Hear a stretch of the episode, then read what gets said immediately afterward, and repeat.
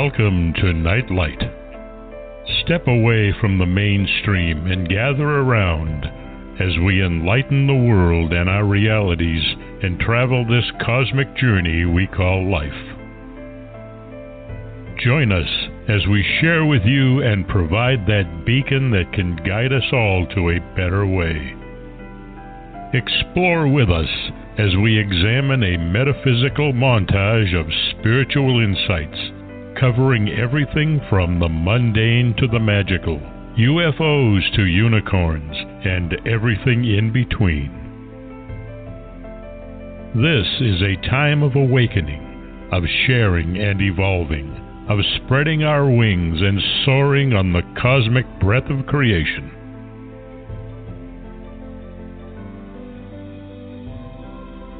Come and join with other light minded spirits as we weave our lights together to seek understanding, enlightenment, and with a little luck, some wisdom.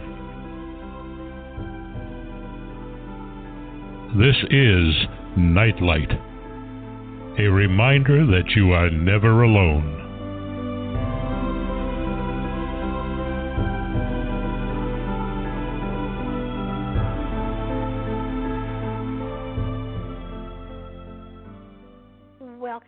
Nightlight, everybody. Thanks so much for sharing your time with us. We really do appreciate it.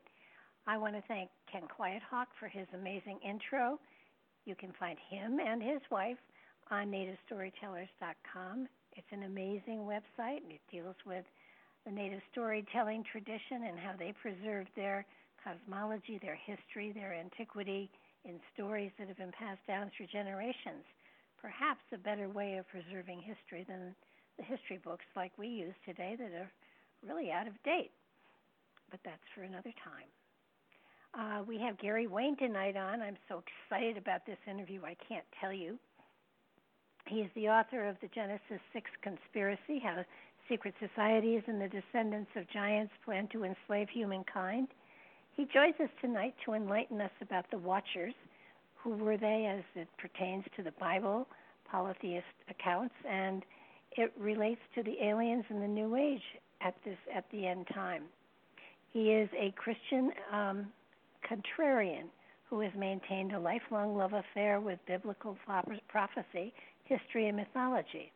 His extensive study has encompassed the Holy Bible and Gnostic scriptures, the Quran, and the Bhag, Bhag uh, and the Gita. I can't, my tongue won't do that one. Um, Gilgamesh and the other ancient epics Language and Etymology, and the Secret Society publications. He's an amazing guest. He is so knowledgeable. It just it it just is amazing. And and every time we have him on, not only do I have notes all over the place, but I want to make sure that I I get his information out of him because he is such a he's encyclopedic as far as his knowledge and his wisdom, and he is so generous in how he shares it. Um, I do have a lot of questions tonight, so let's welcome Gary to the show. Gary, I'm so glad you're here tonight. Well, so happy to uh, be back again with you tonight, Barbara, and very much looking forward to the conversation. And uh, hopefully, we'll shed some light on some areas again that people have some questions about. Well, you know, the term watchers has been thrown around like crazy to the point that I don't think people really understand, biblically speaking, who the Watchers were, what their purpose was, how they messed up, and why. So, if we can cover yeah, that in two hours, I'll be happy. And, yeah, and there's so many different branches that were this sort of heads, and you know, it's not just you know a term that is reserved for you know the Book of Enoch. So as we uh-huh. dive into this, I think people will be quite surprised at some of the common denominators about from so many sources that have a similar kind of parallel directional narrative about both in prehistory and a lot even as we get towards the future. Okay, so first of all, who were they? Now, and, and I, I want to go. I want to do step back just a little bit because in the metaphysical community, um, there seem to have been, I don't know fads, crazes, whatever you want to call them, where people were light light workers or light bearers or um and and now a lot of the terminology that is being put out there is I am a direct descendant of the Watchers, which um I mean, who knows? You know, the the genealogies don't go quite far that far back, but but it's it's it's another one of those little catchphrases, and and people don't know who they were, and and what their purpose was. So let's let's go back to who were they. Yeah, and I'll just underscore what you're talking about in terms of people, particularly today, as we are you know, getting more information on genealogies and DNA and blood types that so many people are trying to find a way or have kept records throughout the millennia and generations of these genealogies. This is a pretty common uh, habit of particularly royal families of keeping those genealogies that also take their bloodlines back to uh, the giants and their parents, the the angels, which are commonly known uh, in the book of Enoch as watchers, or those who, you know, watch and guard the throne. And there was three of those groups of angels. There was the, as Enoch talks about them, the cherubim, which most people are familiar with. You know, the cherubim that are on the Ark of the Covenant and have these big wings that uh, cover and surround the throne of God.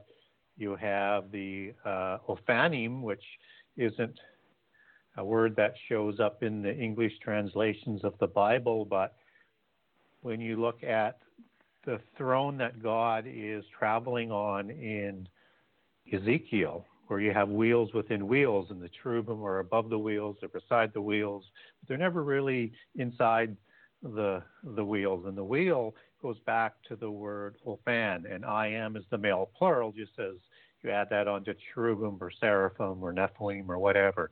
And so what Enoch seems to be saying is, is that this is a third set that is uh, almost like a subset of the cherubim because they have one face that's different in the four faces that they have, but they're also mixed in with this grouping of the wheels that apparently the throne of God comes into the physical world on and are around the throne. And then you have the seraphim watchers.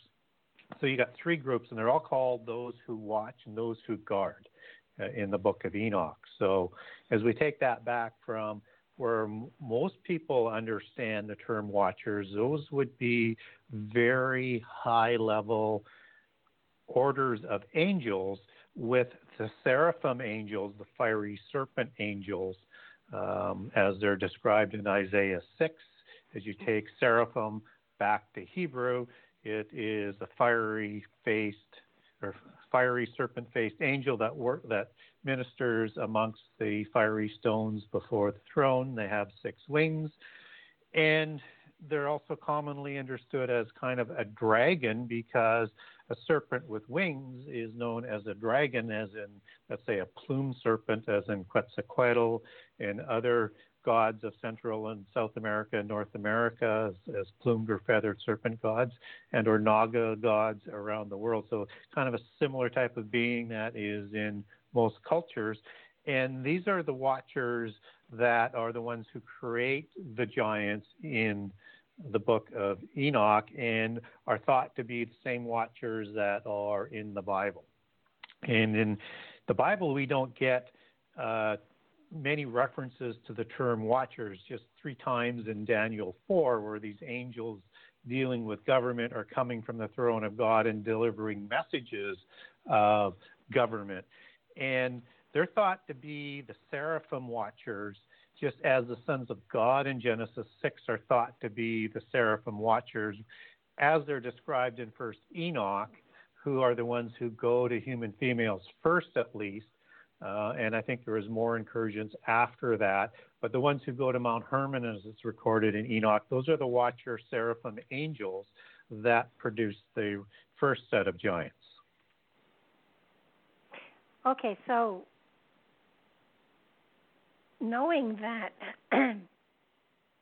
God is a, an etheric being, not necessarily of human form, are the angels etheric or they have taken on a human form or or a physical form of some sort in order to communicate with the earthly creatures, right? I think they can communicate I think they can communicate with earthly creatures from a different dimension as a spirit being, and all beings in heaven are are spirit beings. But if they want to interact with the world, then and, and be sort of seen as physical, then they have to take a physical form in the physical universe, and which again would be, I think, a different dimension than what the spirit realm or the he- heavenly realm is. And we get sort of a hint of that in Jude 1 6, where it says the you know these uh, angels that are describing the sins of the angels uh, in Genesis 6 before the flood for creating the giants. They left their habitation, and habitation goes back to a Greek word which means oiketerion, uh, or it doesn't mean it is the word oiketerion, and it means uh, a dwelling place for the spirit, just as in Second Corinthians uh, 2:5, it's, uh, it's it's talking about uh, this place, this house in heaven, which is also oiketerion, that is where your spirit wants to uh, be part of. So I think what it's talking about here is that you need also a dwelling place for a spirit in the physical universe to interact. And so they have to create this physical uh, nature and uh, and of choice, and I think of gender of choice too. If you're going to create a complete physical nature in the physical world, you can choose what you want to want to look like. I also think this is why demons, for example, as Jesus describes them, they are like thirsting for a body and they're in dry places uh, while they're trying to find a body to possess, and they want to possess that body so that they can actually interact with the world, except that it's not a symbiotic relationship. So it's very much a hostile takeover as opposed to, um, you know, let's say an avatar effect, which seems to be more of a, a symbiotic relationship that Satan and other angels uh, in other religions, Satan in the Bible and and let's say you know gods like Vishnu uh, in in the Indian religion would uh, avatar a body and would be more of a symbiotic relationship. Um, but the point of the matter here is that uh, they need to be able to interact. But once you take a physical body, then you become subject to the laws of the physical world and all of the temptations and all of the the I guess feelings and desires and everything that affects humankind would affect an angelic being or a godlike being taking a physical form in the physical world. And I think we see that uh, portrayed in the depiction of these gods in so many accounts, whether they're demigods or actual gods or lower gods as opposed to parent gods, that they seem to have a lot of similar sort of weaknesses and, and fallacies, um, just like humankind has, or imperfections. And I want to underline this in terms of connecting a couple dots in terms of these watchers who would have taken this physical form to interact with the world if you look at that word uh, watcher and you take that back into uh, Greek, you, you, go back to the word drakonta, which translates to watch. And it's the same sort of idea that the seraphim watchers were watchers and were overseeing and governing this world, just as you get that same sort of term in other sort of mythos, like the alien mythos, which I'm sure we'll touch on in, in, in a while. And it is also understood that when you look at the Neteru gods or the Ogdoad gods or the Sabeti gods of Egypt, that essentially all roots back to the same, and they're the same gods, just different names for the same parent gods over in Egypt. But that goes back to watch, as the Urshu gods are the watcher gods. And so this is a common understanding in prehistory about these watchers whether or not you think they're gods, whether or not you think they're angels, whether or not you think they're aliens or, or whatnot, they have this common sort of name and this common sort of description, just as you get these archons and seraph, seraphim like angels who are serpent like that are part of the ruling class um, led by Ialdabaoth, which we would know in, in Christianity as, as Satan. Now, what what confuses me is, well, are one of the attributes that they have in human form that they can take on any any size or dimension that they want to? In, in other words, sometimes they appear it seems as so. giants. It, it, you know. Yes. It, it, it, I mean, yes, sometimes they can they seemingly do that. Yeah. You know, they seem in human um, dimension, and then other times they appear yep. as giants, or and sometimes you don't yep. even see them at all. You just hear them. Yep. So again, whether or not they take a, a physical form or a spiritual form in this world, they can come in either way but seemingly, okay. and even in the Bible, I mean, we're, we're told that they're shining, giant, shining beings. We, we're, we're told that they are, you know, six-winged and several different types of wings in the, uh, you know, four wings and two-winged angels. You've got ones that are just look like men, like in the Sodom and Gomorrah and Abraham narratives. There's ones that look Mhm. like men that they don't know they're angels, and there's ones where they do know they're angels and signified some way or another. You've got uh, Satan, who is described as a serpent and a dragon, also as a cherubim, so he's a little bit unique in terms of his uh, descriptions, but again, different forms, different shapes, and certainly we see in, in accounts in a lot of uh, Gnostic religions and the Christian religion where Satan comes in different forms, again, sort of showing that changeling uh, quality that these beings from another realm have. Okay, so we're all watchers. Did all watchers become fallen angels, or did some of them not fall? I would say some of them rebelled. We don't know how many of the watchers rebelled, and I would say watchers from all groups would have rebelled. I would also say that there are many other orders who also rebelled. That would be some of the lower orders. And you know, we don't know how many angels were actually created. We get an indication in the New Testament where, you know, you get some accounts where it says they're uncountable, but in Revelation it says 10,000 times 10,000, which is 100 million. And certainly by Revelation 12, a third of them would have uh, rebelled. So that means there would have been at least, whether or not they did all at once, but certainly by the midpoint of the last seven years of the end time, at least 33 million will have uh, rebelled. And who knows if that number is greater because of the other sort of descriptions of the numbers. So I would say that we had them rebel from all different orders.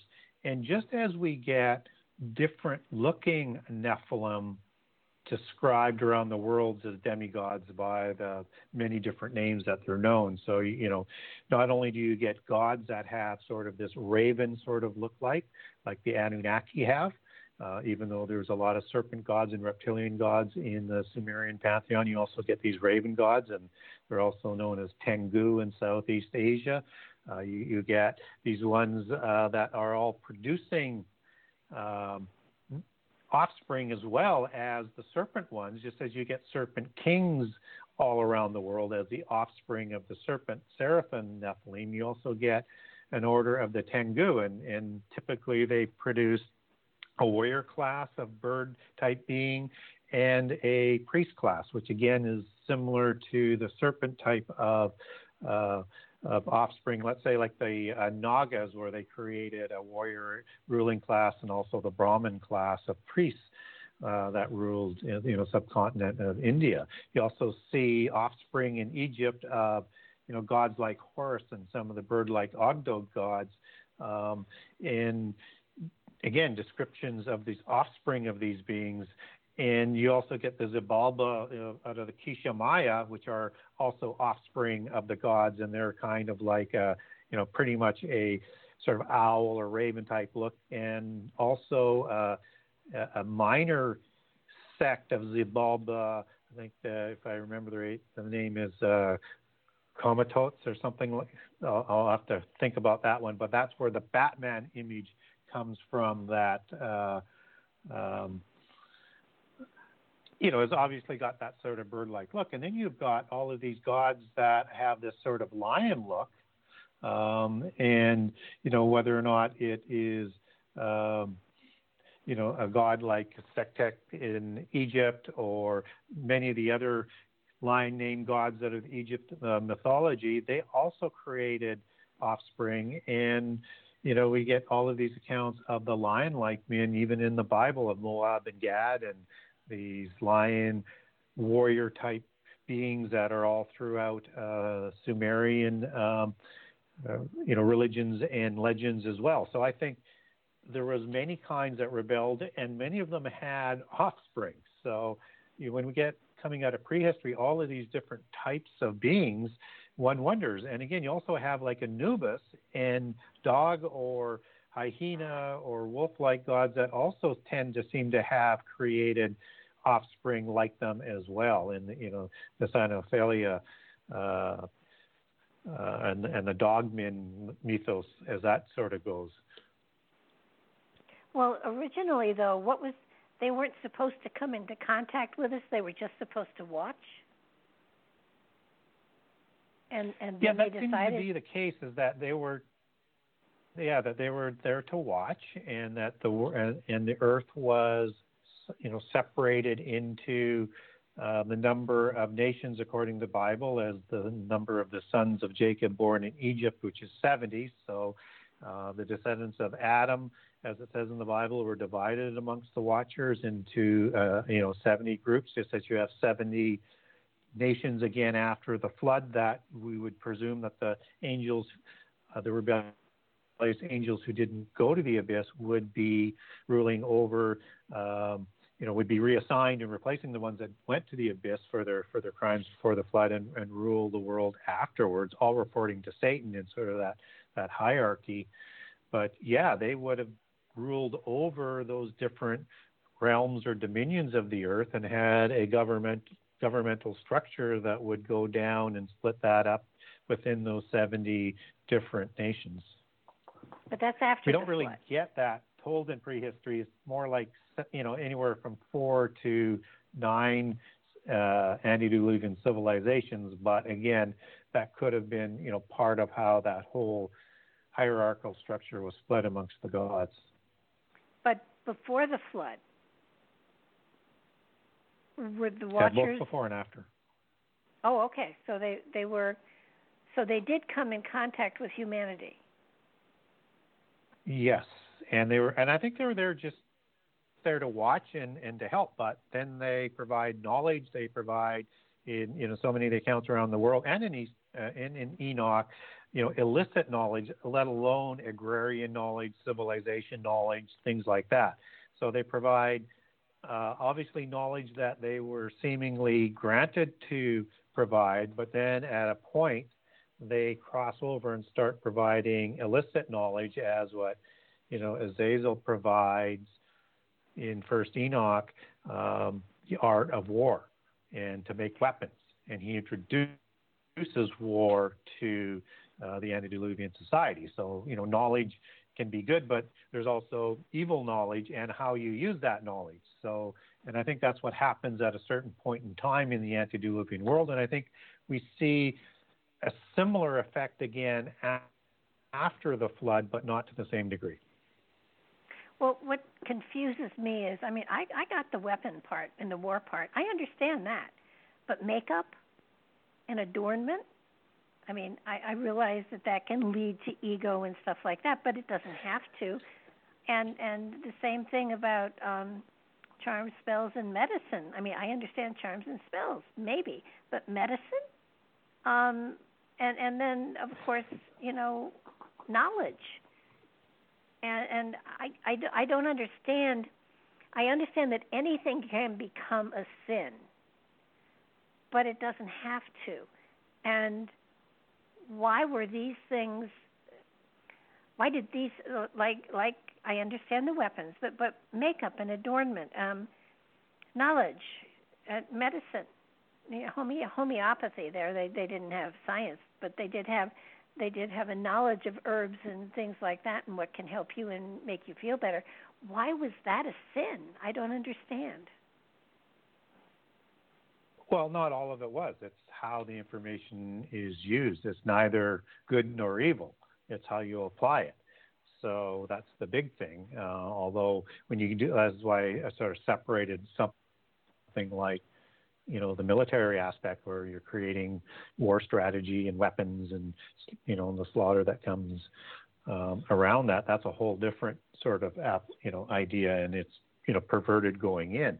But you know, knowledge like medicine is good, but also as we can see in today's world, and I think the antediluvian world advanced beyond where we are today based on the, I think the knowledge that these watchers provided and some of the um, things that we still see today that they built, which it would be a reflection of the high degree of knowledge, whether or not it's the pyramids or Machu Picchu or all of these antediluvian megalithic sites that we can't build today with that type of degree of accuracy, with that type of level of sacred geometry put in and celestial uh, alignment, all suggests that they had a technology uh, greater than what you know secular society would give them credit for, and just as we're told in so many of these other different they had flying machines and all sorts of different things and i think that they actually have you know had a level of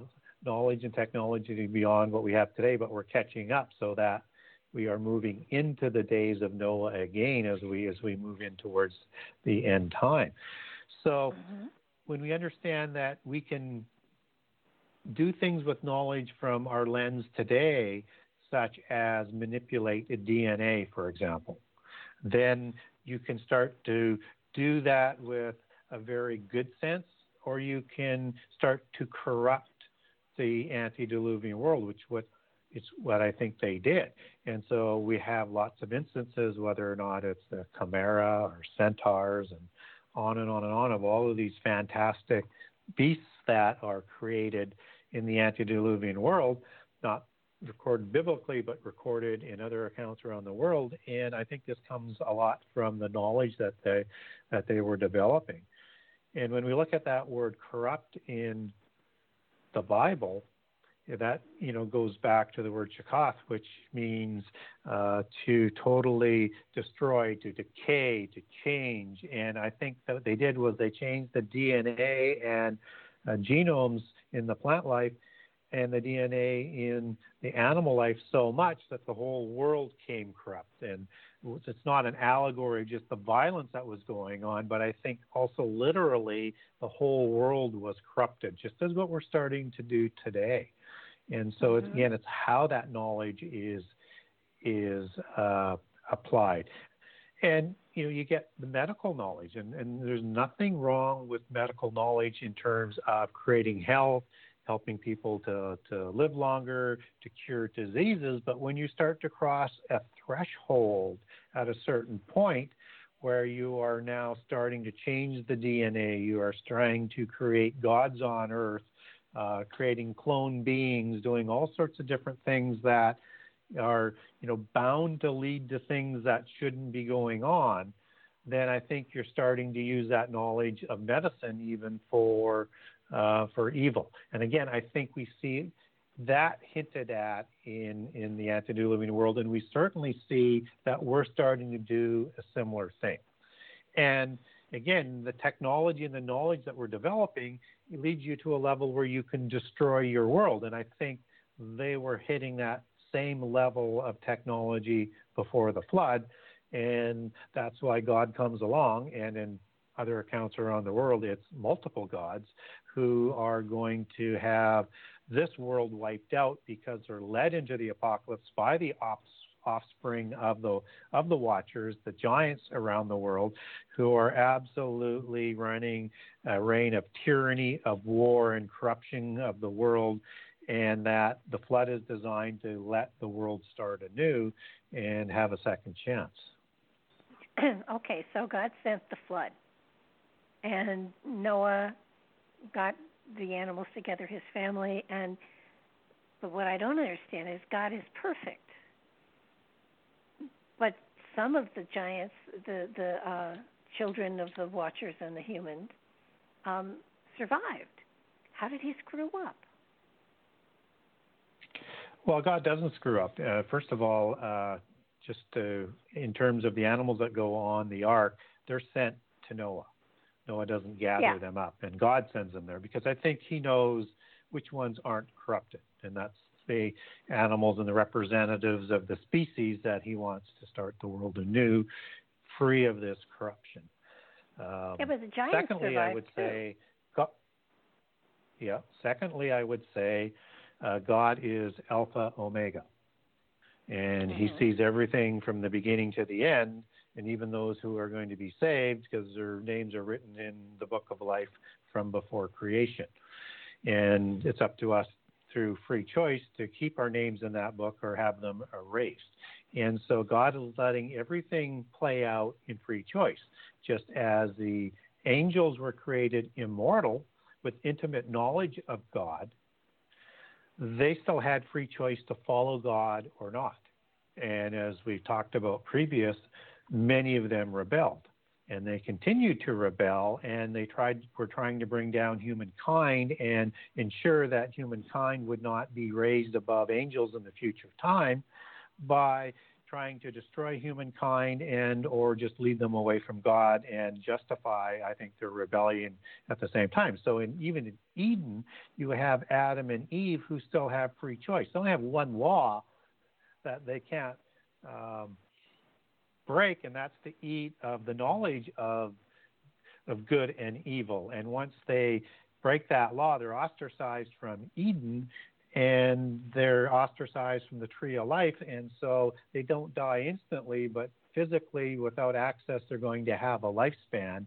And that spirit uh, is not going to be able to go back to heaven because there's a spirit, soul, and a body that's combined in, in our in our being, as the Bible teaches, unless there's a greater plan. Of course, God is Alpha Omega, and He's going to allow everything to play out through free choice because He's greater than free choice, and He sees what's going to happen when nobody else can see what happened. And so this is the first revenge of Satan. I think Genesis 6 is the second revenge by creating the Nephilim to do the same sort of thing, and that uh, God has the Messiah plan uh, to bring about through Adam's descendants as they he picks eight that are going to survive the flood and are going to bring about the Messiah. And the Messiah is going to bring about the resurrection, which permits um, the Spirit to be able to go to uh, to heaven and be with heaven and intermingle with God, uh, just as we worship in spirit.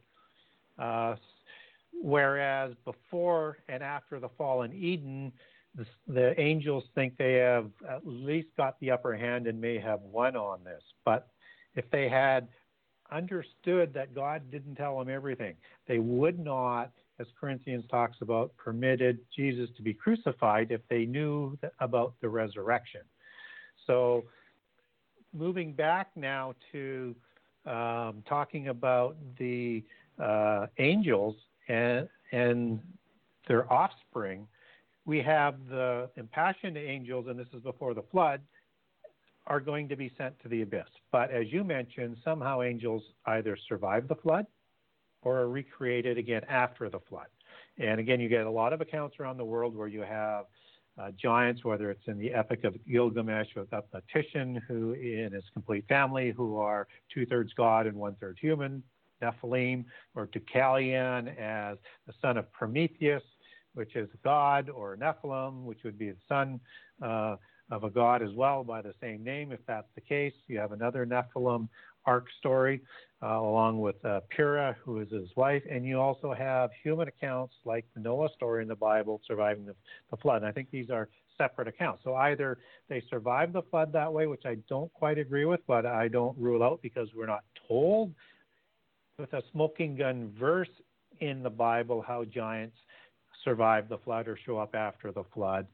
Uh, I think I, I, you know, my conclusion is that the giants are recreated again after the flood by other impassioned angels who weren't in the abyss but would also be sent to the abyss for the same crime afterwards, and that's how they show up. And you get a distinction between the Nephilim, which are antediluvian, and the Rephaim, which are post-diluvian. So there's a distinction there, and I think there's two different creations that are that are going on and two different violations in terms of how they flood.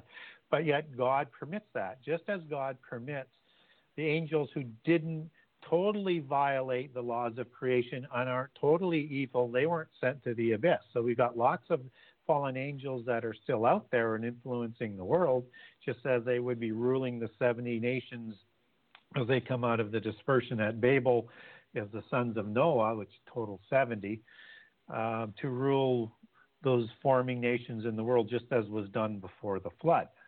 And so this is all still being played out, and it's being permitted to play out so that the full numbers of the names written in the book, and as we would understand in Romans, the full gen- numbers of the Gentiles after uh, uh, Jesus is resurrected are going to be fulfilled.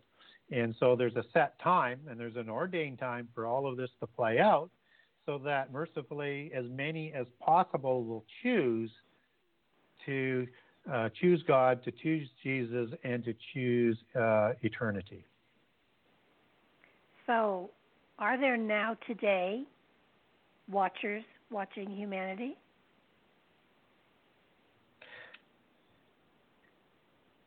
Yeah, I would say uh, yes on both on two two accounts. I think you've got loyal watchers, like uh, I would probably consider, even though we understand Michael as an archangel, uh, these angels, uh, you know, that are around the throne, like the seven angels talked about in Revelation 8, are, mm-hmm. uh, you know, around the throne. And so I think Michael would be an archangel and likely a seraphim uh, watcher. So you have the loyal ones, and then you have the rebellious ones. And we have both. So we have uh, the loyal ones that are still helping, and Michael is the one who fights for Israel, right? He fights against the beast empires, um, just as we're talked uh, told in, in John, where he's fighting Persia, uh, or in the book of Daniel, I'm sorry, where he's fighting Persia, and he's going to go next to fight Greece, which is the next beast empire, which is again part of this uh, imagery that is uh, also told to us in Revelations and are going to be part of the end time when the restrainer is removed, which makes a good argument for Michael as being the restrainer. But whoever he is, um, he's going to be removed, and then we are going to have the end time. And it's God who dictates when the restrainer is is removed. And then you have the fallen angels that would also be seraphim watchers and a whole bunch of other orders that are still influencing the world. And I still think guiding the world because they're still in charge of the world and still governing the world just as Satan as and they all report to Satan in the hierarchy just as Satan is the god of this world for a little longer. Okay. So it seems to me as though we are being influenced by etheric beings. And and you know do we not have control or choice over anything? I mean it just feels as though we're being um led around in in a in a in a massive game that we don't even understand what it is. You're right. We uh we we do have a choice but we're not given sort of the rules and the information in an, an easy manner, which is why I think for those who choose wisely, and whether or not people choose or don't choose, you've still made a choice, but whoever chooses to follow God will be rewarded by being raised higher than these spiritual beings in, in the future time. We're actually going to judge these angels for the sins that they've caused against us, as the Bible describes. And so I think that the choice is is in this world that that we're here to do is to figure out with little knowledge and to choose on faith as opposed to what happened in the angelic rebellion where they had all of the knowledge um, but still chose to um, rebel. So i think that's what's going on. And in the meantime with that choice going on you've got these spiritual beings that i call angels others call aliens others call gods uh, are interacting with the world and leading us away from God. And you also have, as part of that, you have the demigods who are the bodiless spirits or the demons of the original Nephilim. And you can make a good argument for Rephaim as well after the flood that are working with the fallen angels and Satan to lead humankind astray through contact, through fear, through uh, developing knowledge to uh, discredit God, because everything that's done with the knowledge isn't done to honor the God of the universe. What is done in this world for the knowledge that is taught is, is to honor the pantheon of gods with uh, megaliths, with temples, with um, uh, uh, images, with idolatry, uh, and to discredit God for everything and not give him credit for anything, and to um, lead people away from God. So that's what the knowledge is, is, is seemingly designed to do. We see that with the seven, you know, with the universities and the seven sciences today, where all of that, what I just said, is exactly what is going on. And anything that leads people away from God is a success for them. And so all of this is being influenced on us today by the demons, by the, the fallen angels, and by the descendants of, the the giants who keep these genealogies that you were referring to earlier on in the show and track these genealogies all the way back. And they are working towards creating the new age and this age where humankind would be reduced to almost you know very few in number just you know, as what you see coming out of the Georgia Guidestones, which is a Rosicrucian group made up of purebloods, at least from the 50% level and higher at the top level, and uh, lower level ones at the bottom of the order, where they only want 500 million people. So humans only are there to uh, serve this ruling class if they get their way, uh, and to be used in rituals, and, and not always for, um, you know, positive health in, in these kinds of rituals. I won't go into those, you know, into the details on that, but uh, understand that they don't have humankind's interests at heart. So this is the ruling class that has come down through history, and that's why they keep track of those genealogies because the purer those bloodlines are, the higher that pedigree that you can take back to the the giants, the Nephilim, the Azura, the Daitria, the Myosi, the heroes, the Anunnaki of the earth uh, around the world. And they're all known by different names around the world, but they're talking about the same group of demigods and giants. These are the individuals who created the royal families and the ruling class and the nobility, which would be the outer sort of circles of that family that became the ruling class. And basically, you know, the 1% that you hear of today um, would be what was going on back then in terms of all being held by this ruling class. And this is the world that they want to create again going forward. So, if they had not fallen, if they had not decided to intermingle with humans, then there wouldn't have been a cause for the flood. What would have happened to humanity? Correct. I mean, well, if there wasn't, if if they didn't choose to intervene, um, you know, certainly Satan then would not have using, you know, through using the, the nachash in Eden, the serpent in Eden, you wouldn't have had the fall. And so things would have happened probably a lot more quickly, a lot more easily, uh, and humankind would be in a different position where we are today. But unfortunately, through free choice, we created the longer scenario.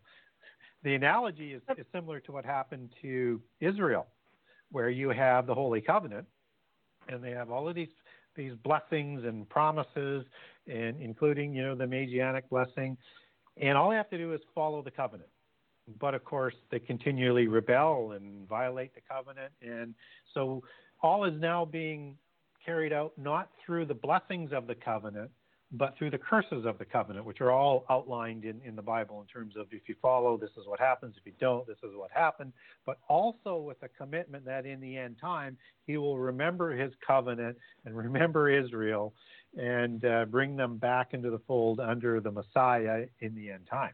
So it all is all going to be played out. But you get these analogies of if there wasn't any interference, um, what would have happened? I just think it would have happened a lot quicker. Okay, because it it seems to me that it wasn't all right. We were created by God, yes, but we didn't choose all of this. It was his dominions that chose to screw around with humanity.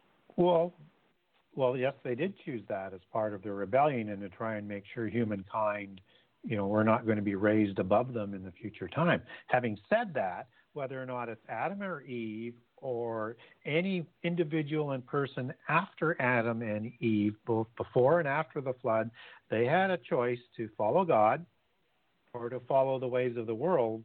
And the ways of the world are the ways of the rebellious angels. Everybody's had that choice all throughout the generations. And nobody's had a whole bunch more knowledge other, you know, with humans than Adam and Eve, but they still rebelled.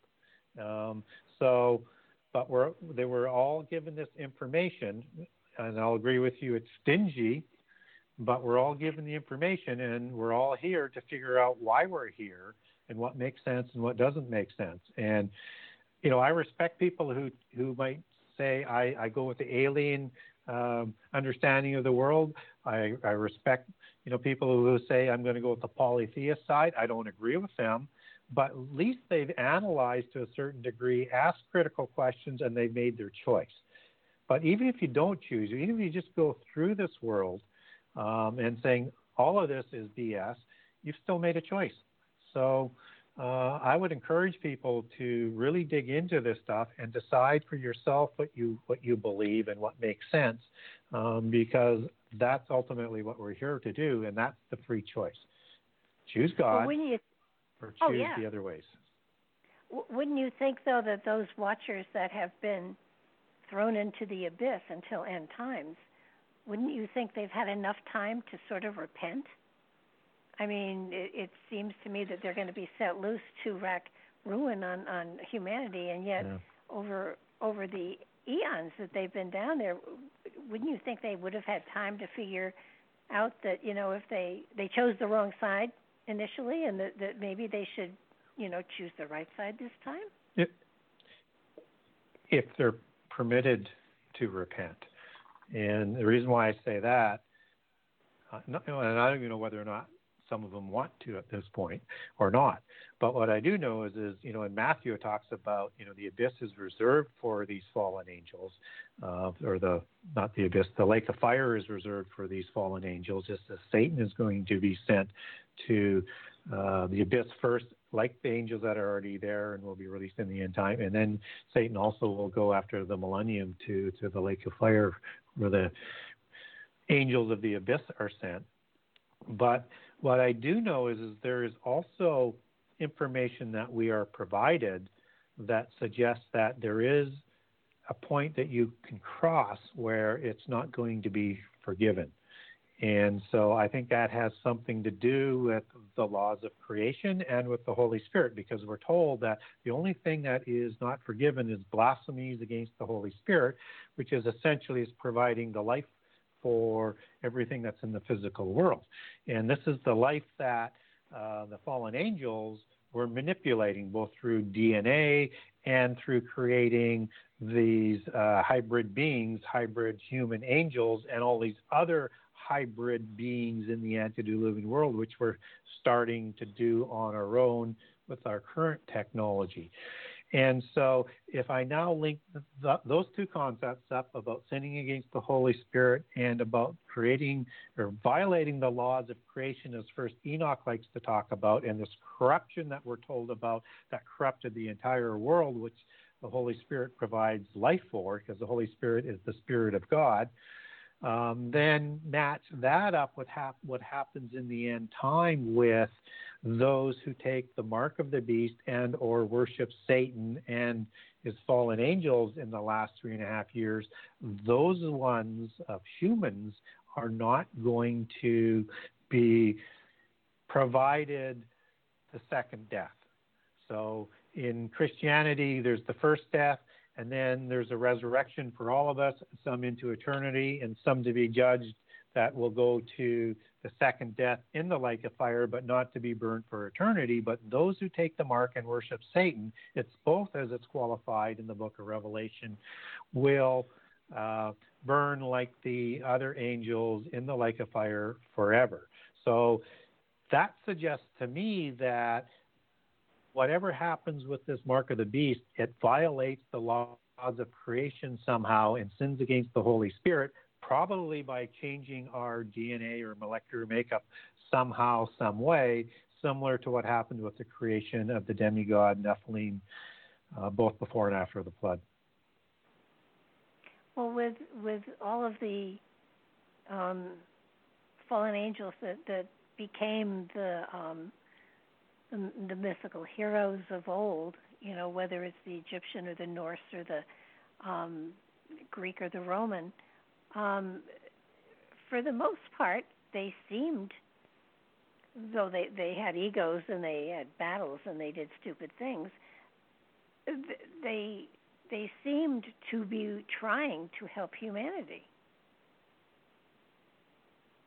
Well except that in all of those accounts all of those gods and all of those accounts around the world brought on the flood to wipe out humankind. Yes whereas in the bible it's authorized by god. Yeah.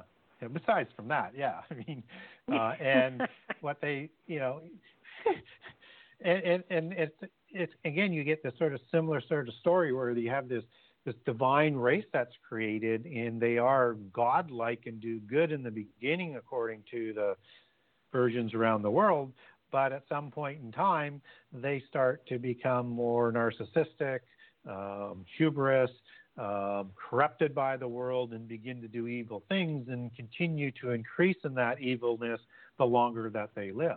And again, it's thought that these demigods were, you know, given very long uh, life because they were created with the immortal spirit, which is talked about in Gnostic Gospels uh, as the counterfeit spirit. And you get similar accounting in the book of Enoch, where this immortal spirit or the counterfeit spirit is passed on into a physical body where it doesn't belong. And that's where you're mixing spirit of heaven and uh, flesh uh, as that violation against the law of heaven. And that's why God steps in in, Gen- in Genesis 6 3 to limit all life on the earth to 120 years, human and or hybrid human angel, which are the demigods. And mm-hmm. so, um, you know, I think I think when you look at what these uh, what these angels were doing was they were there just to to lead humankind away from God and to try and use these Nephilim, these giants around the world, as one of their chief tactical applications to usurp the kingships, what they did both before and after the flood, set up the Enochian mysticism, which is the same mysticism that shows up again after the flood and begins at Babel and is the source to all of the different polytheist religions around the world, and to make sure that they're being worshipped as opposed to uh, the God of the universe, and that by doing so, they're leading people away from God. I think that's always the intent, and it's always uh, what is going on. That every time they offer information or something, there is something attached that you may not see, but it leads to your destruction. But God sends prophets to try to thwart it. I mean, Jesus for one, but but there's also the Buddha. There there have been other um, holy people that have been sent to sway humanity in the other direction. It, so it, it's almost like he's playing well, that's not quite true. That's, yeah, that's that's not quite accurate, not, as opposed to not quite true. What happens with whether or not, let's say, it's Buddha, or mm-hmm. uh, with Maitreya, that they say is for the end time, or with Confucius, or with Hermes, or with all of these ones that are sent in that belief system. These are individuals who are sent to help humanity on their way to development into gods, and that's why they draft Jesus as a mortal prophet an enlightened individual who is doing the same thing as opposed to being the Word of God. Prophets in the Bible are there to uh, help Israel and to warn them and to provide them what is going to happen if they continue to violate the laws of the covenant. And those prophets do, you know, they disappear after. Uh, after not only, you know, when Assyria uh, is going to disperse Israel, and then you have Babylon uh, who is going to disperse Israel. These prophets essentially disappear after that. Uh, and they get reestablished, and only in the time of Jesus does it does it sort of reappear. So those prophets have not continued, and they will come back in the end time, as we're told that there will be people who will be prophesying. There will be the two uh, witnesses. There will be the 144,000, but those did not continue. Whereas in polytheism, you get this sort of steady stream of these enlightened people that are sent to help humankind is, is the guys and to provide more knowledge and to help them uh, and humanity as a whole find their way or the path to, to Godhood. So, kind of two different concepts. Okay. But it does still feel as though there's manipulation going on. And, you know, you do begin to wonder, you know, what is the what is the right direction to go? Yes, going to God. Got that. But but in life, you know, the choices that you make are also representative of the direction and the choices that you've made. So it's almost like with the Egyptians after death, your heart is weighed against a feather you know, is is that going to happen to humanity as a whole? That at end times, you know, we are going to be judged by our deeds and our philosophies and our the way we have lived our lives as opposed to um, something else? Well, all will be judged. Some will be permitted on to eternity and some not. Now, for people of faith, um, they have their faith in God, the true God, and in yeah. Jesus. And they, by that resurrection, will be forgiven for the sins for their faith. For those who do not know about uh, the true God or Jesus, and, and I, I, would think in an intimate way, and I would think in an expanded way, although a lot of people will disagree with me on that, they will be evaluated based on what was in their heart. So, what is in the spirit of, of what they're doing, and will be judged against that.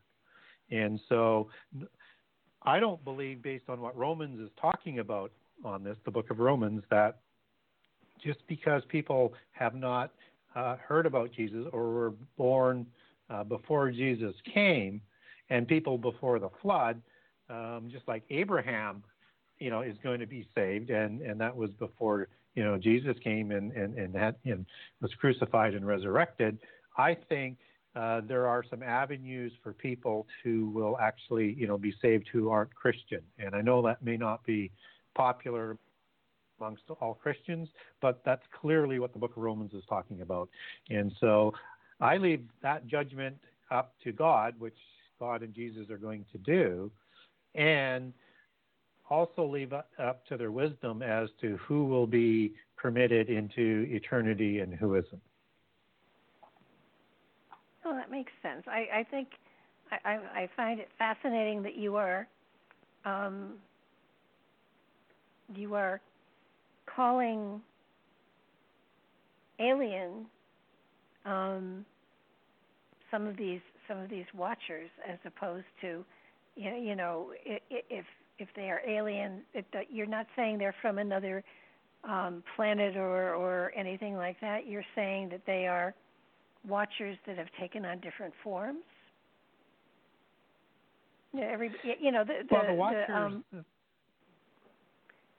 no, I, I mean you know they they talk about the reptilians. They talk about you know these other um, races of beings that that are are alien, are not terrestrial. Are you saying that the Watchers are those are are those beings?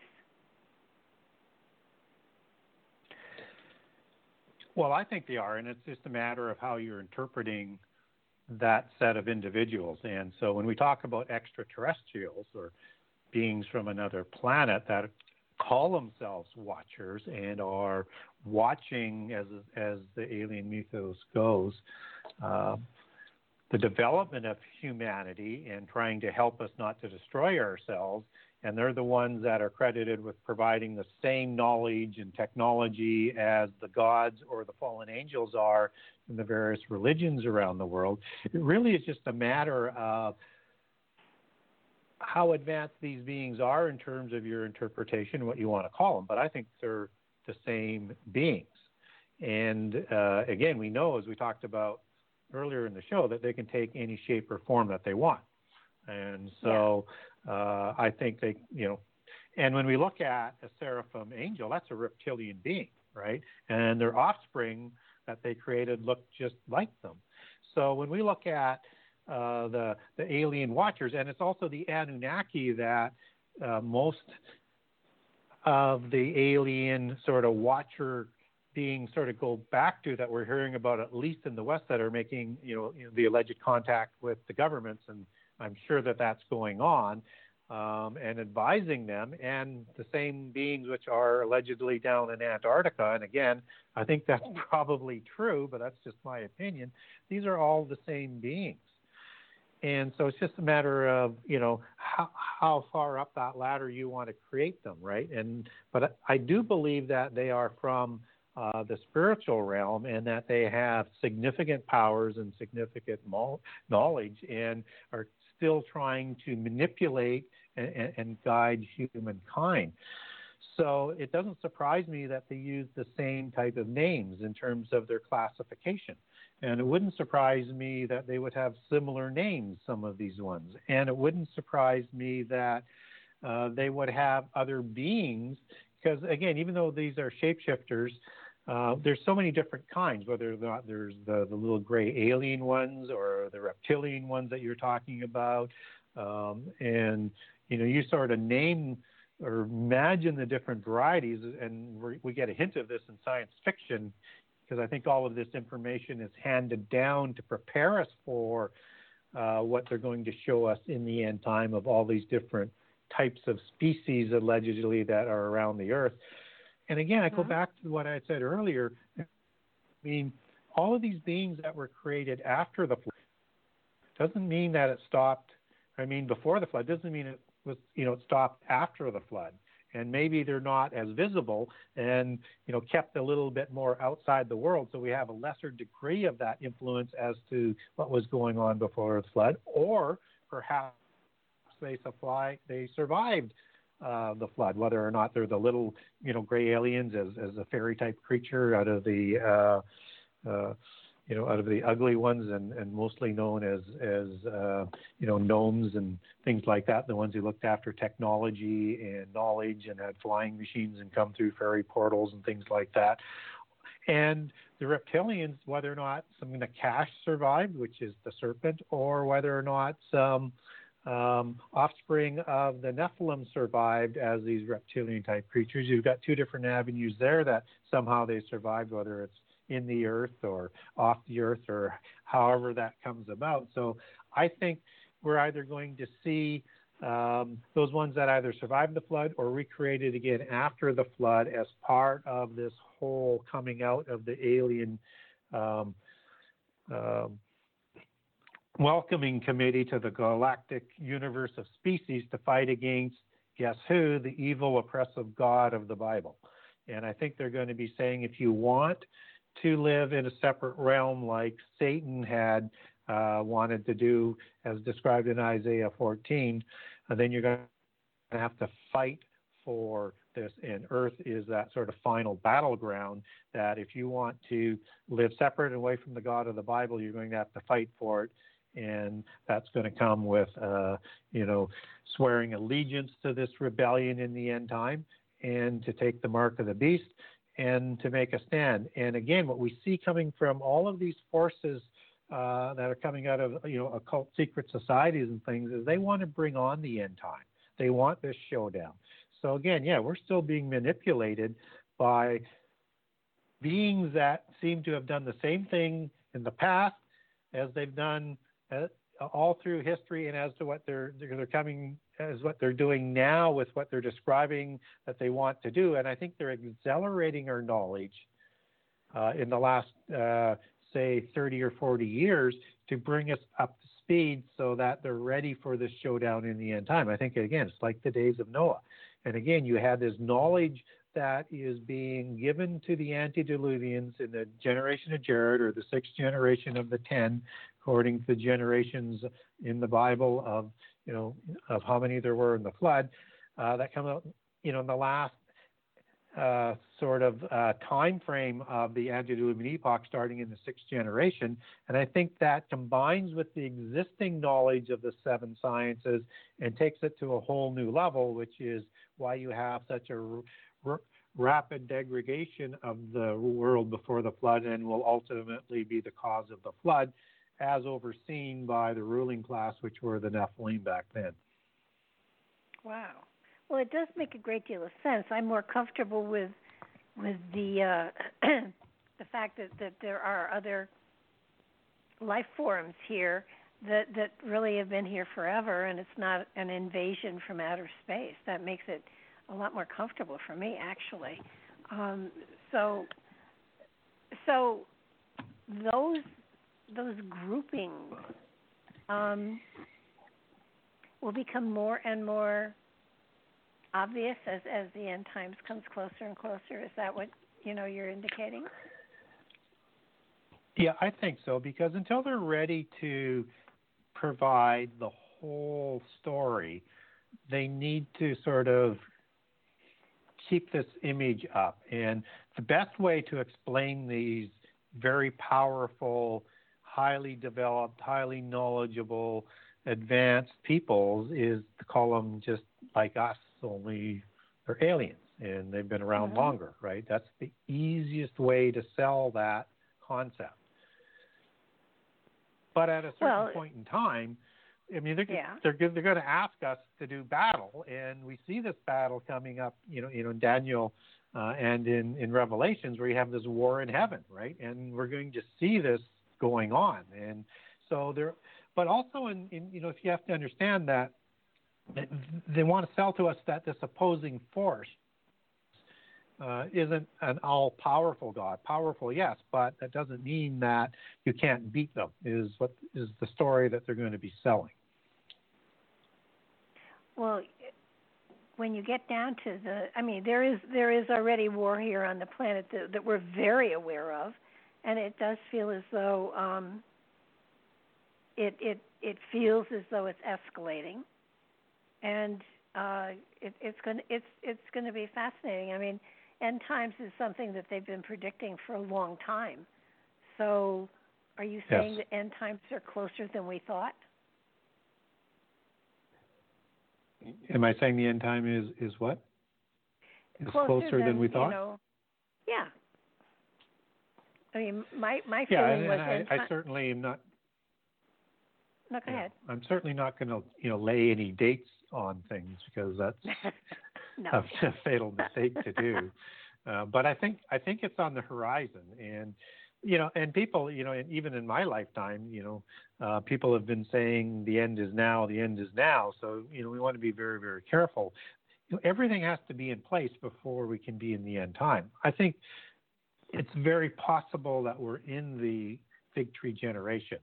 And I think there's a good possibility that that began either in 1947 to 48 when the nation state of Israel comes about or Jerusalem. And I would lean towards Jerusalem because, again, with the fig tree allegory, Jesus is the one who kills the fig tree in the New Testament and also uses the fig tree as his analogy that when you see the fig tree blooming again, that this generation will not pass until all of these things that I have given you for the signs of the end time and my coming uh, have you know been fulfilled. It'll all be fulfilled within that one generation. The question gets to be then, let's say you know we're using 1967 for Israel taking Jerusalem, so that you know there's an opportunity to set up um, sacrifice on the temple, which is you know a huge obstacle in itself.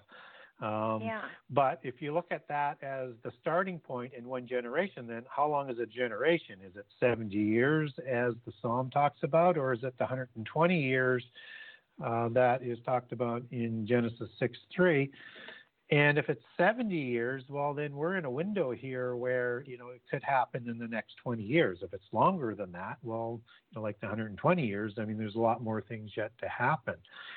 And although I think we're marching towards a universal religion, uh, you see the World Council of Churches, you see more dialogue, uh, you see a continual degradation of organized Christianity from within that I think is going to continue to go on. And so that until you get an environment where you can actually bring all of the religions together. Uh, but that's a big stumbling block. But if you do get that, then you'll get the permission of the Jewish people to start their sacrifice on a wing or an extremity of the temple. Um, you know, extremity in the King James Version, wing is the definition of that, or on the outside of the temple, which is very difficult to see today with the uh, Muslims still holding on to the, uh, the mosque in Jerusalem. So I think it takes that universal church, and it, it takes that universal church and religion to bring about world government, which again, we're seeing that march towards world government, but it has been elusive because until we're in the exact time, it will not all come together. And those last major pieces will come together very, very quickly, whether or not it's through catastrophes, uh, through wars, through contrived catastrophes. Uh, it'll take, I think, that kind of catalyst to drive people into the globalist arms and into the globalist religion that they're preparing uh, to roll out given the opportunity. So the Watchers were then the stimulus for a lot of this. You know, the beginning of it all.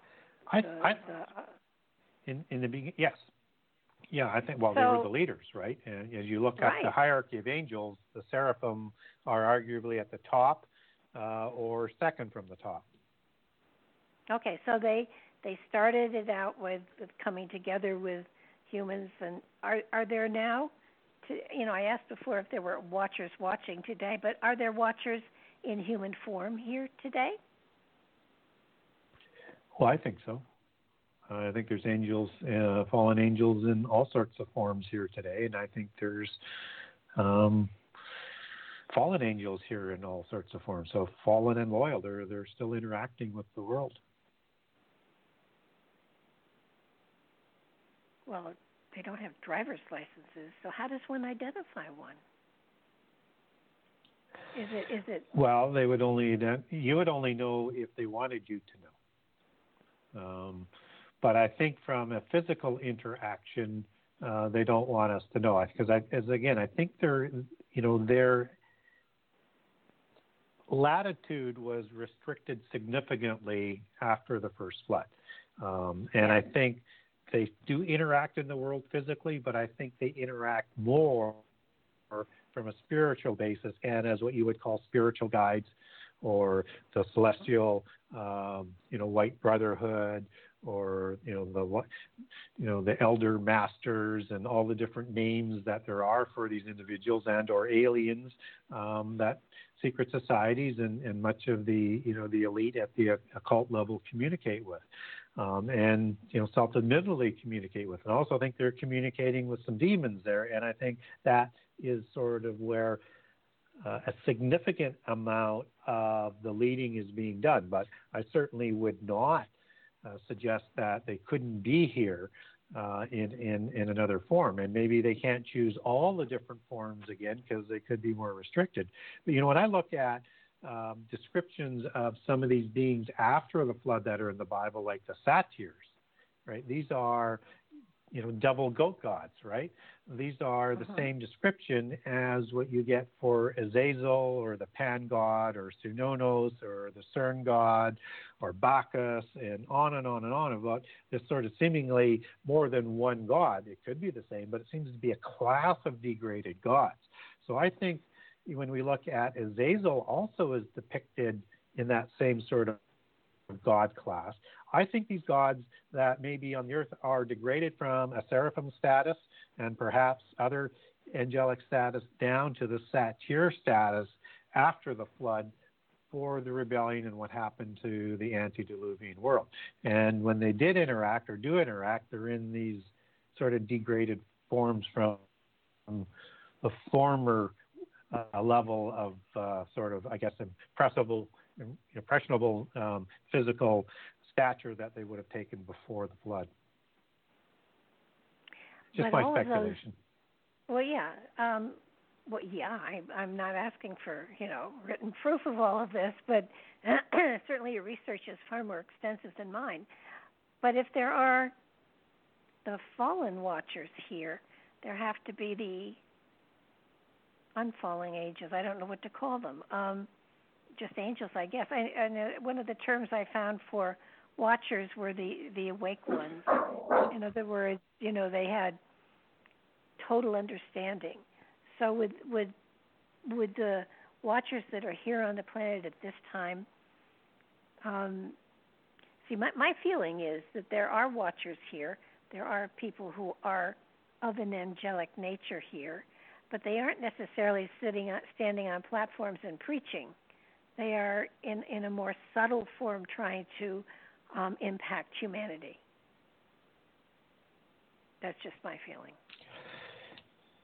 yeah, uh, and and again, all all all things are uh, possible. But uh, I will say this: certainly in Daniel, uh, we get an understanding that watchers are still interacting in the world, right? And that's in the time of Nebuchadnezzar when Daniel has you know the watchers coming down and, and, and visiting, and so uh, and I think, as we talked about, there are those rebellious watchers, and not all of them went to the abyss. So I think they would be, you know, still interacting. So, well, I would also enter into the discussion that uh, just as Satan masquerades or disguises him as an angel of light, so do his followers, which include, you know, the rebellious angels. And so everybody is trying to work from a position of light and a position of good. The trouble is, is that not all of them are truthful, and that's for us to try and discern. As difficult as that can be when they're projecting, um, you know, this uh, projection of goodness and projection of love and and for the betterment of humankind, you still have to discern you know, whether or not they're following the God of the true God of the universe from a Christian perspective or they're part of the rebellious ones. And you can discern that by asking them. Well, that's easy. Um, so, what is the purpose for the watchers in end times? Now, now you have the fallen ones, but you still you have watchers that are that have not fallen. So, will there be a separate battle in in heaven, or is it all going to take place here on earth? Well, we're going to see it in the skies, I think. And uh, what you're going to see is uh, uh, the rebellious ones are going to try and overtake uh, heaven, but they're all going to be expelled as what is described in Revelation 12 down to the earth at the three and a half year point of the last seven years. And so we're going to see that. So we're going to see that great battle. Uh, and it will be perceived as one battle and that uh, they're going to need, because of that one battle where they're all down here, they're going to actually probably turn that into um, we're here to help you win this war against the oppressive ones. And so that is going to lead into Armageddon at the you know in the end time. So yeah, I think we're going to see war in heaven, and it's going to be sold to us as a sort of extraterrestrial battle, just as in Star Wars. And again, Star Wars is a great analogy for what the end time is going to look like. Is that is that similar to um, what what in the Indian the Indian um, their their vimanas and and you know their flying ships? Is that a similar type of battle that was going on at that time? I think so, and uh, I think they had weapons that were so powerful that could destroy the world, and that's one of the reasons why I'm very much open to the interpretation and understanding that you could um, translate from Hebrew, you know, Genesis uh, book one in particularly in Genesis 1 to 2, that this is where the earth became void and formless as opposed to, you know, was created form and voidless. And I got a great step by step document for people if they want to get a hold of me through my website. I'll send that to you in terms of how you could translate that easily as we understand it in current doctrine or that the world became void and formless. And I think that time frame before the earth is recreated, as Psalms 104:30 talks about, when God sends the Spirit, the earth is renewed, and in Genesis, you know, chapter 1, verse 2, we see the Spirit hovering over the earth. I think this is the renewal of the earth. My preferred, not doctrinal for me, but I think uh, it, you can make a absolutely awesome argument for the world being destroyed because of this angelic war and is a better place for the timing of the angelic rebellion than you know immediately after the creation of the earth and the creation of humankind because there's such a short time frame there. And so i think when you look at that world that might have been before the first, uh, the second creation of Earth, and and before it's just the first one is destroyed in the angelic war with these fantastic weapons that we see in the Vedas and in other religions about that war. Um, is you have these seraphim angels that we talked about, who are these serpent-faced angels uh, who are feathered and have these wings and are a flying dragon, a reptilian type of being, right? And yeah you know, you know, imagine Quetzalcoatl and the feathered or plumed serpent. Now what we're learning is that dinosaurs had feathers. And of course, they're reptilians. And dinosaurs, before that name was invented, say about 300 years ago, rough and dirty, they were called dragons before because they're yeah. part of the same sort of understanding of, of those kind of beings. And that would have been, to me, a favored type of being for reptilian seraphim watchers in the first world, and again, you know, created giants. So you can, and you know, sort of accounts for some of the aging that science is telling us about in terms of how old these creatures actually are. I'm fine if that's before or after, uh, you know, day six, but I just think the whole thing fits better um, with a previous Earth that's destroyed in the rebellion, and then the Earth is renewed and and made afresh, and humankind is created again, this time with a destiny uh, to be raised above these rebellious angels through faith, um, and in doing so, convicts these rebellious angels. And that's why Satan, right out of the gate, is going to bring down the fall, the downfall of Adam and Eve to try and prevent that from happening. It just seems to me fits better. Again, not doctrinal on that, but I, I just think it uh, it just fits better. Well, going by the premise that that um, the Earth has been here millions and millions of years, and that there have been startovers all over the place, at least five mass destruction, and and and you know we're not even talking biblically; we're just talking scientifically here for the moment.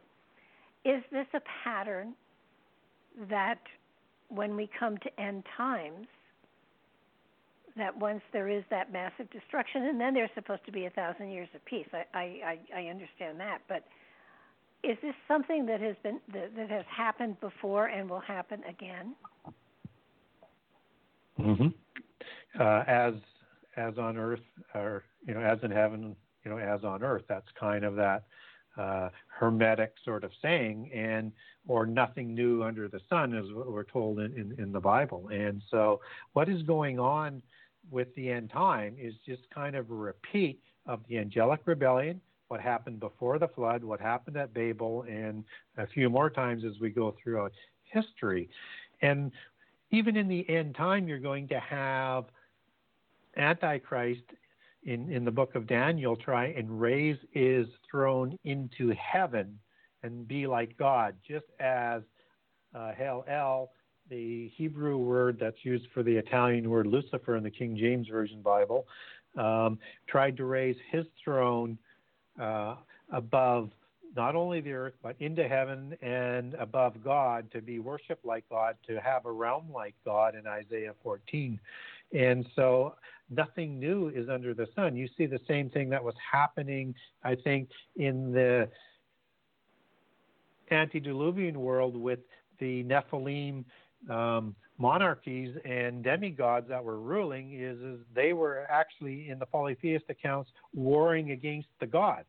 And again, I think that's just as a, from a Christian perspective, that's a, a polytheist parallel story of, of rebelling against God and His loyal angels, and they were trying to raise their thrones uh, into heaven as well. And then again at Babel, you have Nimrod come along, building Babel City and Babel Tower, and uh, having a sway like Antichrist uh, with a universal Babel Babylon religion, who is trying to raise his throne into heaven and with the knowledge that they have found, which is found by Hermes, according to secret societies, and Albert Mackey at a Freemasonry in particular, who had recorded, you know, a significant amount of the Polychronicon in, in, in, that book in terms of the of the legends, talks about Hermes finding the knowledge before the flood that was created by Enoch um, and is buried under uh, the pyramids, uh, and brings that back to Babel and to Nimrod, and uh, they start with with that knowledge is they uh, start to build the city, start to build the tower, and re-implement the Enochian religion of the uh, antediluvian world. And so again, it's another analogy of, of what was going on in the uh, in the angelic rebellion. Just again, as we'll see that with Antichrist doing the same thing. So, yes, it is the same thing being played out over and over and over on earth as what happened in heaven. Nothing is new under the sun. And I think that's why we're told in Matthew 24, uh, Jesus clearly says it will be like the days of Noah. And we need to learn everything about what happened in the days of Noah understanding that Noah lived 600 years before the flood and then 350 years after the flood, which would have included Babel and the recreation of the giants after the flood. So, if we destroy the earth, literally, well, no, I, I don't think we will blow it up, but if the surface is wiped clean, will this whole process start again? Well, we're not told that it would start again, but we're also not told biblically that that will happen. So, except for Jesus stepping in to prevent it from happening, the destruction of the entire world, uh, it would be destroyed. But Jesus steps in and he shortens those days, otherwise, everything would be destroyed. And in the end time, we get three different levels of destruction that are going to go on that come with the seal judgments, with the trumpet judgments, and with the bowl judgments. And the bowl judgments happen in the last three and a half years. The trumpets certainly within the first three and a half, and I would look at most of the uh, the of the seal judgments early in the first half, but could start before the last seven years as well. Uh, and if you look at that, you get 25% of the earth being destroyed, uh, and in and in terms of numbers of people, and within that series of destructions and judgments, you get wormwood, which a lot of people think in the alien mythos is that planet Nibiru, which is bringing in these uh, Anunnaki uh, on a planet that's coming in somehow from a very long orbit again and back into, um, I guess, travel distance to get to us today. Um, I, I, don't follow that line of thought, but that's part of the alien mythos that's sort of walking a parallel kind of dance to what's being talked yeah. about in Revelation. And then you have uh, the trumpet judgments, which destroys 33% of the population and everything on the earth. And the bowl judgments would destroy everything um, if Jesus weren't to step in and come back and prevent that from happening. And these judgments aren't sent from God in destroying the world. These judgments that are being permitted are done by the people of the earth and the people leading them in the end time. So it's all self inflicted. This isn't, as a lot of people will teach, that God is throwing down these horrible judgments. These are all brought on and caused uh, by humankind. And this apocalypse is by fire, whereas the first one was by water. And so when Luke talks about the days of Noah, he will also talk about Sodom, which I think is the location for the second incursion. Um, and he links the days of Noah and the days of Sodom uh, to the end time, whereas Mark and Matthew only use the days of Noah. Again, that's not a contradiction. That's additional information Luke is providing because Sodom is destroyed by fire and in the end time, the earth is destroyed by fire as opposed to before the flood, it's destroyed by the flood with water. So apocalypse by water, then apocalypse by fire. And the apocalypse by fire is all of, similar to the other accounts in other religions around the world as we move into the next age. Um, this earth is going to be destroyed by fire, which sort of goes back to what you were talking about earlier, Barbara, when there's been many disasters or earth destructions recorded in polytheism. And, you know, the next one that's coming in that celestial precession uh, is, in, as it's seemingly it's linked to celestial precession in, in, in these religions, uh, which is the age of Aquarius, as we know that uh, in uh, westernization of the polytheism. And uh, that too, as with all the other religions, it's a destruction by fire. Now, we don't know when in the age of Aquarius that's going to happen because one of those ages is like I think 2,200 and some odd years. So uh, it certainly didn't happen in 2012 like the uh, like the predictors were saying. That was just the start of the age, right? So it, it, yeah. there's a wide area in there where that destruction by fire could come. Is I guess is my point.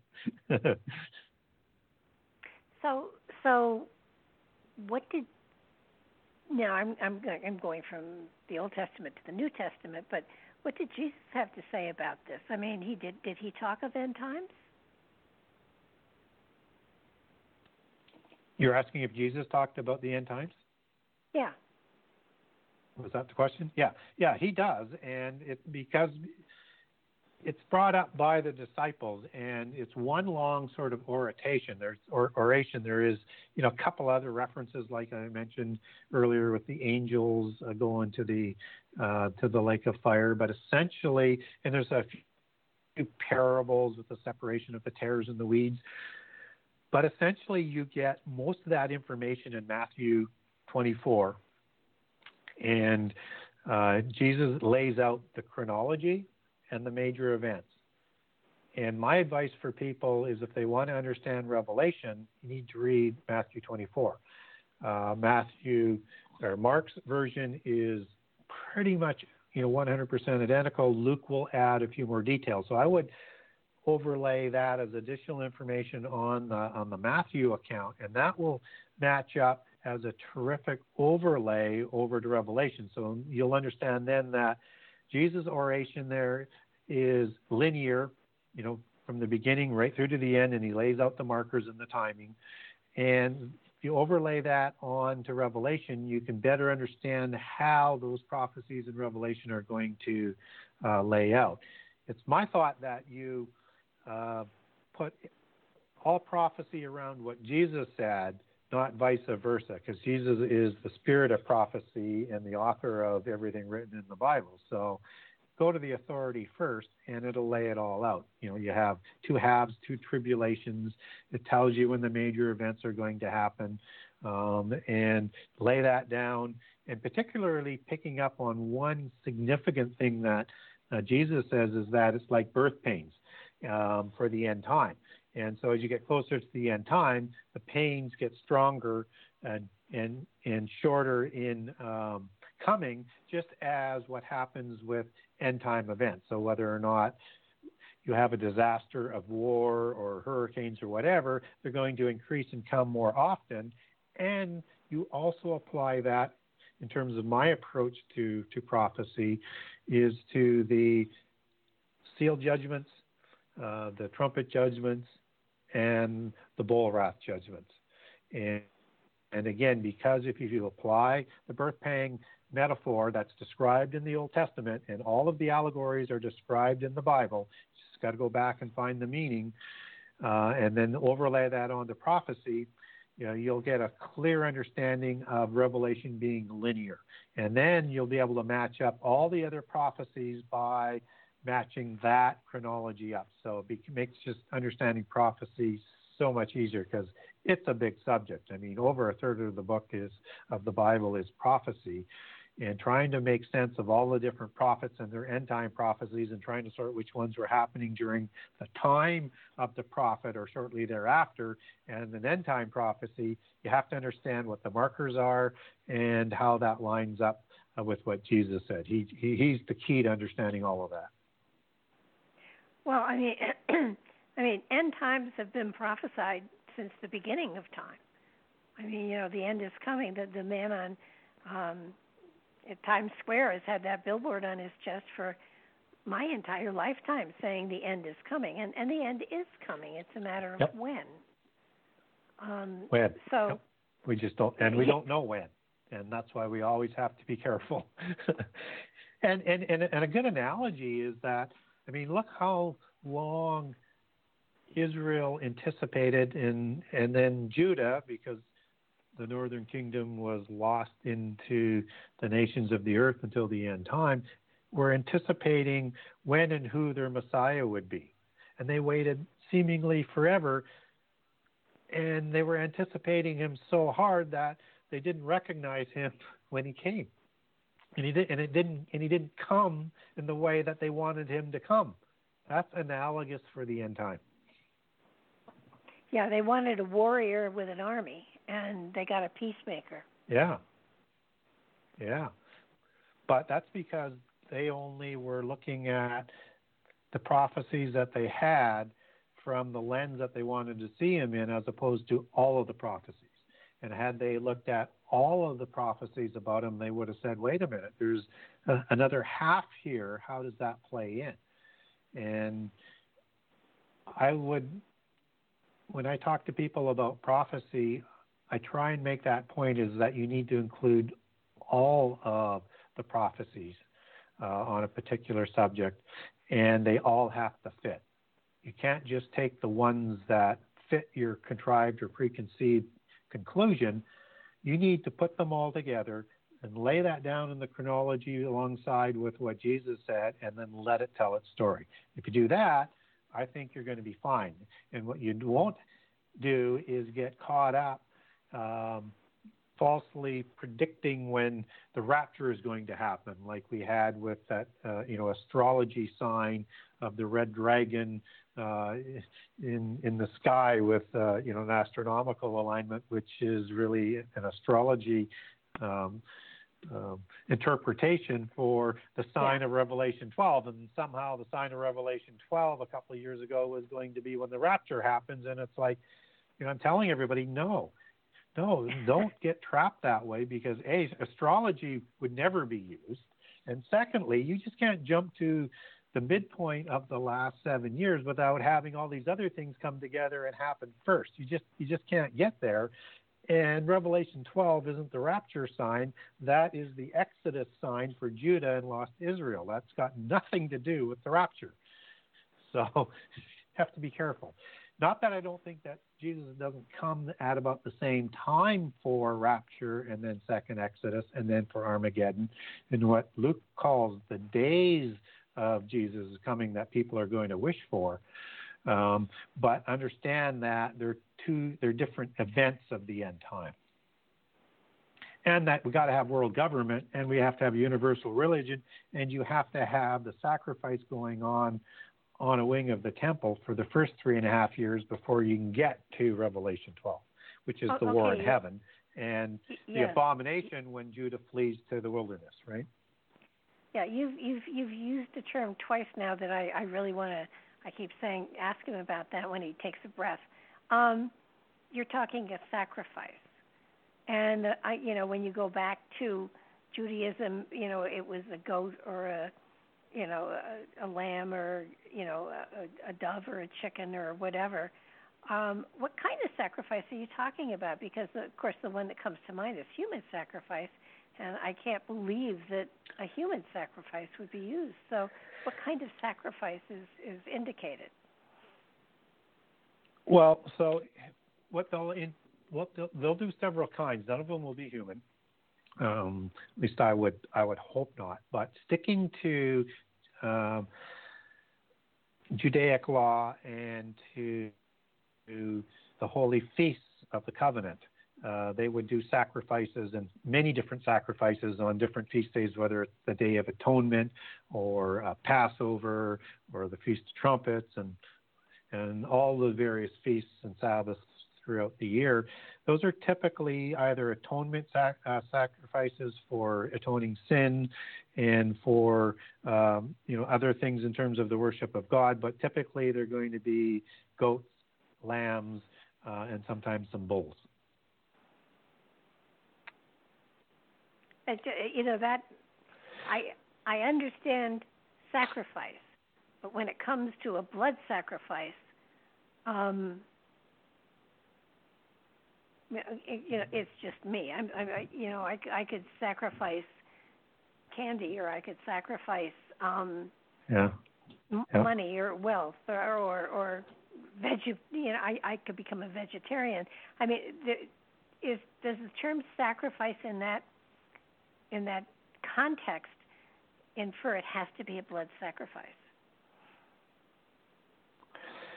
Uh, for certain things, it has to be a blood sacrifice, and I think, you know, I think Daniel is is you know is very clear that you know the sacrifices that were going on in the temple before is what is going to be happening in the first uh, three and a half years. So it's going to be a blood sacrifice, uh, I think, and uh, you know just throw in something interesting because we're, we're talking about um, the Watchers tonight, is that there are two goats on the Day of Atonement uh, that are sacrificed. Um, and the second goat is the one that is sent into the wilderness to die. And this is called the scapegoat. Yeah. And scapegoat, which is in the King James Version Bible, goes back to the Hebrew Azazel. Now, what's interesting about that is that we talked earlier that Azazel was the leader of the Watchers who reported directly to uh, Satan, and he's the one who's called the host of the Watchers that goes to the abyss along with his followers uh, for creating uh, the giants before the flood and the other sins that they did. And also in First Enoch, he is described as the one who is ascribed all sin for providing the type of knowledge or leading the watchers to uh, give the knowledge. And certainly in Enoch, it talks about other angels providing knowledge. But he's the one who is ascribed all sin. Um, and that is a scapegoat. And so that scapegoat that is called Azazel, I do not believe is coincidental. And I think what they're sacrificing on the Day of Atonement is that special sacrifice for the sins of Azazel in the antediluvian world. Uh, who knows? We may even see that part of the sacrifice um, in the first three and a half years. And it may be described as Azazel in the first three and a half years because that's the Hebrew word for scapegoat. And what's interesting about that is Azazel, I think, is Abaddon and Apollyon uh, who is in the abyss, and he's the king of the abyss. And uh, I think this is the one who comes out of the abyss and is you know one who overthrows the uh, two witnesses and kills them temporarily, and then they're resurrected at the midpoint of the last seven years. And he is also the one that's described in relationship with Antichrist, who is called son of perdition, because Antichrist is the one who once was now is not, but will be again, and is the eighth king of, of the seventh as he takes over this the end time empire at the three and a half year point, crowned by the abomination in the abyss in the temple, which we've talked about previous a few minutes ago, and he is the one that comes up out of the abyss, which is Abaddon Apollyon that I'm asserting is Azazel. Now, how where that starts to connect is that perdition goes back to a set of Greek words that includes Apollyon. uh, and Apollyon means destroyer, as does Abaddon in Hebrew.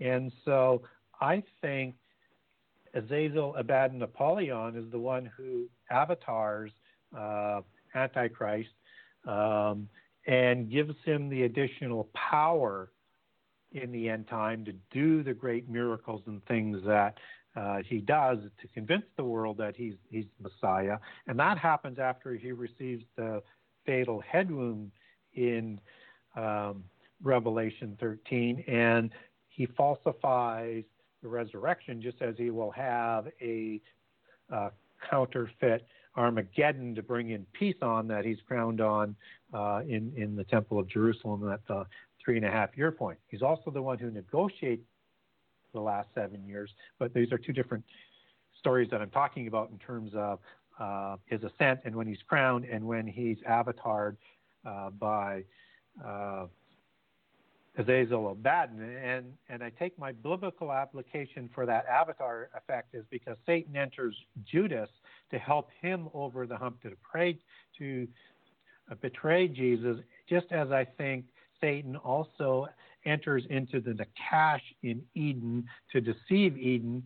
Um, and he isn't the actual one because Satan doesn't lose his arms and legs and wings and his voice and his intelligence and doesn't crawl on the ground. It's the nachash being that does. So there's a, there's a biblical case in terms of connecting how uh, Abaddon, Apollyon, Azazel is the one who comes up to the abyss and is, is the Antichrist.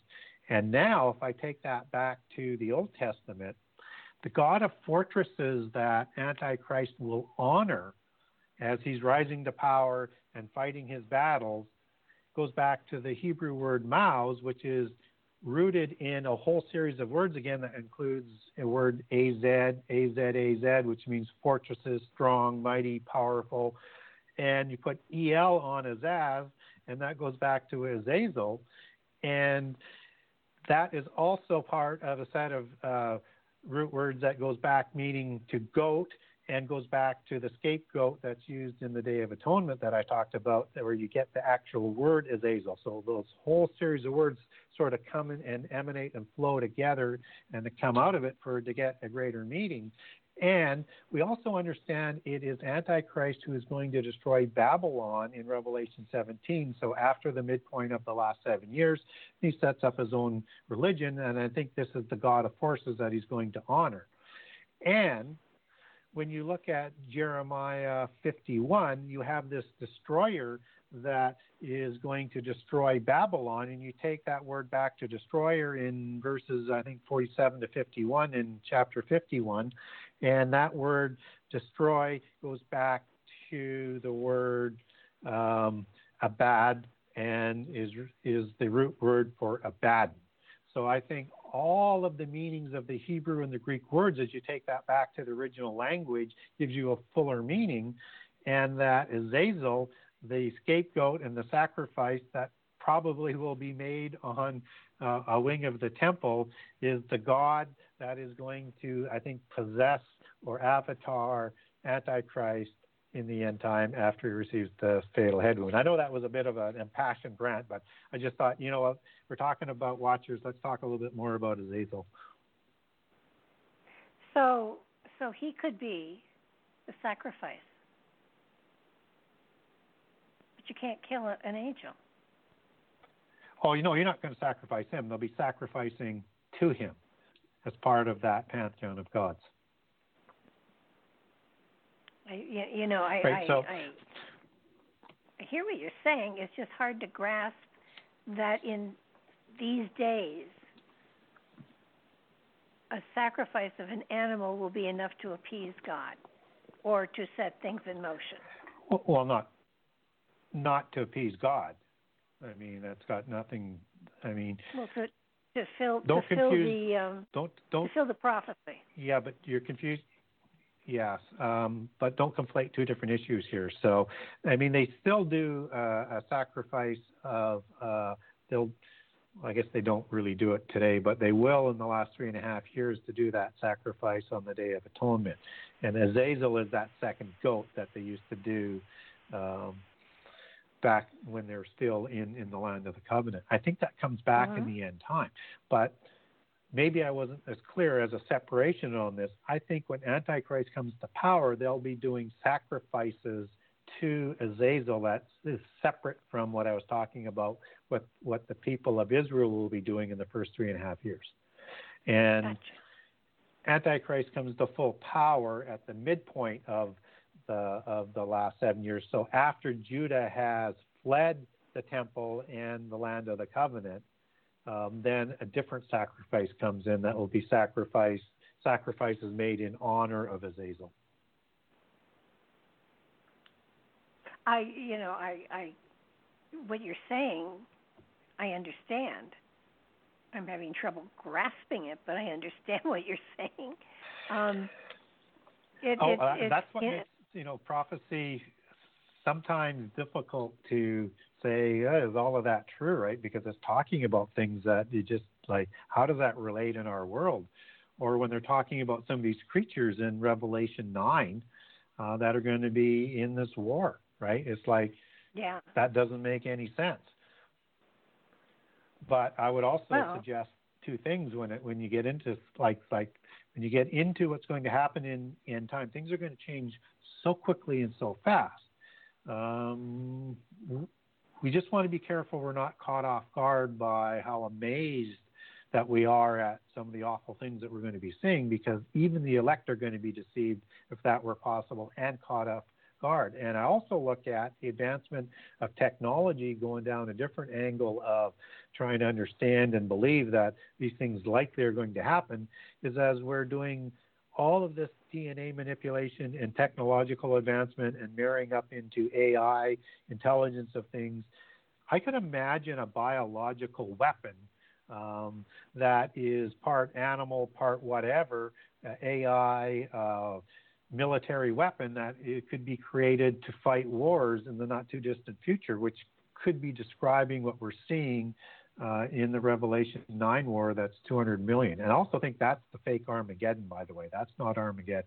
That's the one that Antichrist is going to rise to power on as taking credit for de- defeating uh, this great army, and then will say, I am going to uh, bring in peace, uh, just as what Jesus does at Armageddon. So it has to be this war that everybody thinks is Armageddon. So it has to be, you know, um, of such a significant level. And this is 200 million people.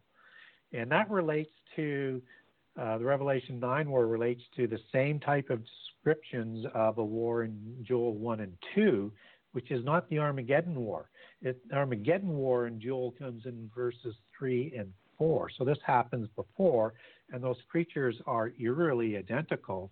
And the other war that we're told about in the Old Testament, which is the Gog War, um, which is such an interesting name, uh, Gog and Magog, and this alliance of nations that are going to in, invade Israel, um, somewhere towards the three and a half year point, is the one that I think Antichrist takes credit for, uh, for as he's rising to power and part of uh, whatever part of the empire of the world that he's part of, and I think probably Europe um, is going to defend Israel because that's part of that Daniel 9:27 peace treaty covenant where he guarantees in negotiating that covenant for the universal religion who sponsors it Israel's peace and safety and that he's obligated to stop these nations from destroying Israel from the face of the earth. So whether or not he's the one who saves it, I don't think so because clearly in the Bible it says God steps in and fights for, for his people uh, in that day.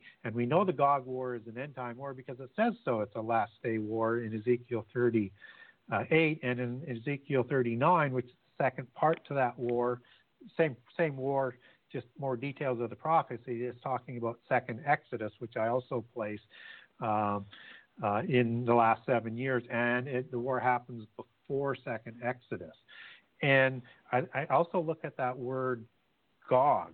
Gog is a name of a giant in Greek mythology, uh, who Yes. is the uh, son of Iapetus, as is Magog, which is the other name, and with some other giant names that they created as well. And I wonder whether or not these are part of the either demon spirits of the Nephilim or angels named Gog that they named their offspring after, possibly, uh, that are leading this war as well. So I think there's a double entendre of meanings going on as to the nations and as to who's actually leading them, because I don't believe Gog and Magog names are there, you know, just as a coincidental name. No, I agree with you and you know it it feels like too that the, the giants are coming back so that'll be interesting well i i, I would not i would as i read in my book uh, you know I wouldn't take that out of the picture by uh, any stretch of the imagination because it's going to be like the days of Noah. I think yeah. there's going to be two avenues to that. I think you have the descendants of the giants who are the ruling power in the royal families, and then I also think there's a good possibility that we're going to either have bodies created through cloning, robots, whatever you want to call it, for that are going to house as a dwelling place an oikoterion for these demon spirits, so that they can interact in this world, and that's part of how knowledge can be misused. Or there's going to be another recreation of giants, either through DNA manipulation or again physical copulation. And I think we get a hint of that in Daniel 243, because in Daniel 243, you have uh, the description of these metallic empires that are part of the allegories to describing the empire's past and the end time empire, just as described in Revelation 13 and 17. They're the same empires, including the end time empire. And out of these metallic empires and or beast empires, you have this strange verse in Daniel 2:43 in the King James Version Bible, where it says the descendants out of these metallic empires are going to mix their seed with humans. And that is a very strange uh, thing to say. And when you take that back to Hebrew, you find out that, you know, again, that's sort of adding up and defining that that there's two different sort of beings or species. And so that i think when you have the 10 toes that's described in that prophecy um, on two different legs you have two different entities. You have probably either diluted bloodlines and or human um, strongmen and some kind of physical uh, Nephilim or descendant of the Nephilim, Rephaim, that are intermixing their seed with humankind. And and I think that is, even though I think the bloodlines are going to be part of the ruling class and part of the of the nation, I think there's going to be likely some sort of re-emergence of real Nephilim that are part of the leaders of the end time empire. Just seems to me makes more sense. Yeah, it does to me too. And our clock is is clicking down like crazy here. Um, I do want to remind people that the name of your book is um, Genesis Six, and it is an amazing book. I have actually read it twice, and and it's worth two or three readings because you can never get it all at the same time.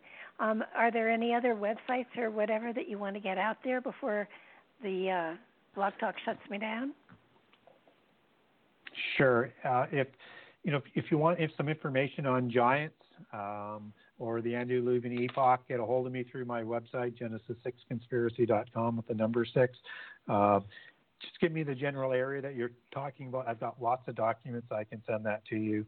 Uh, you can also get a hold of my book through that website and link over to Barnes and Noble or Amazon or Kindle if you're interested in that version. And you also get a signed copy from me you can get a hold of me through that website because there's an email there. You can you contact me through Facebook under Gary Wayne. And if you ask me a question either way or ask for a document, I will get back to you. And you can do the same on Twitter under at Gary Wayne63, at Gary Wayne63. And I uh, put out a very interesting, I think, commentary about every week to week and a half I put out one on the 70 gods if you're interested in that one uh, uh, last week. I put out one on uh, the serpent imagery and gods, a two part series on that, and their uh, offspring, the uh, the giant Nephilim that look just like them uh, in the weeks before that. So if you're wanting anything on giant wars or anything like that, get a hold of me. I probably have a document on it, and I will send it to you. Fantastic. I want to thank you so much again for an evening that I will have to listen to the archive on over and over again too.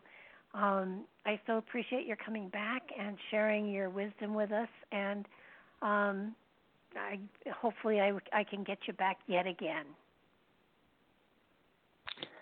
I would uh, love to come back, and uh, I can't believe how two hours flew by this quickly. But uh, you know, we covered a lot of ground, and hopefully, we answered a few questions. And I'm sure it just raised more questions. But uh, that's why we need to talk about this so that people have a better understanding as to what happened, because I think it's important to understanding what's going to happen. Absolutely.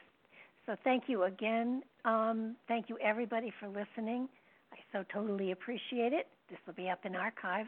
If you enjoy it, please subscribe. Good night now.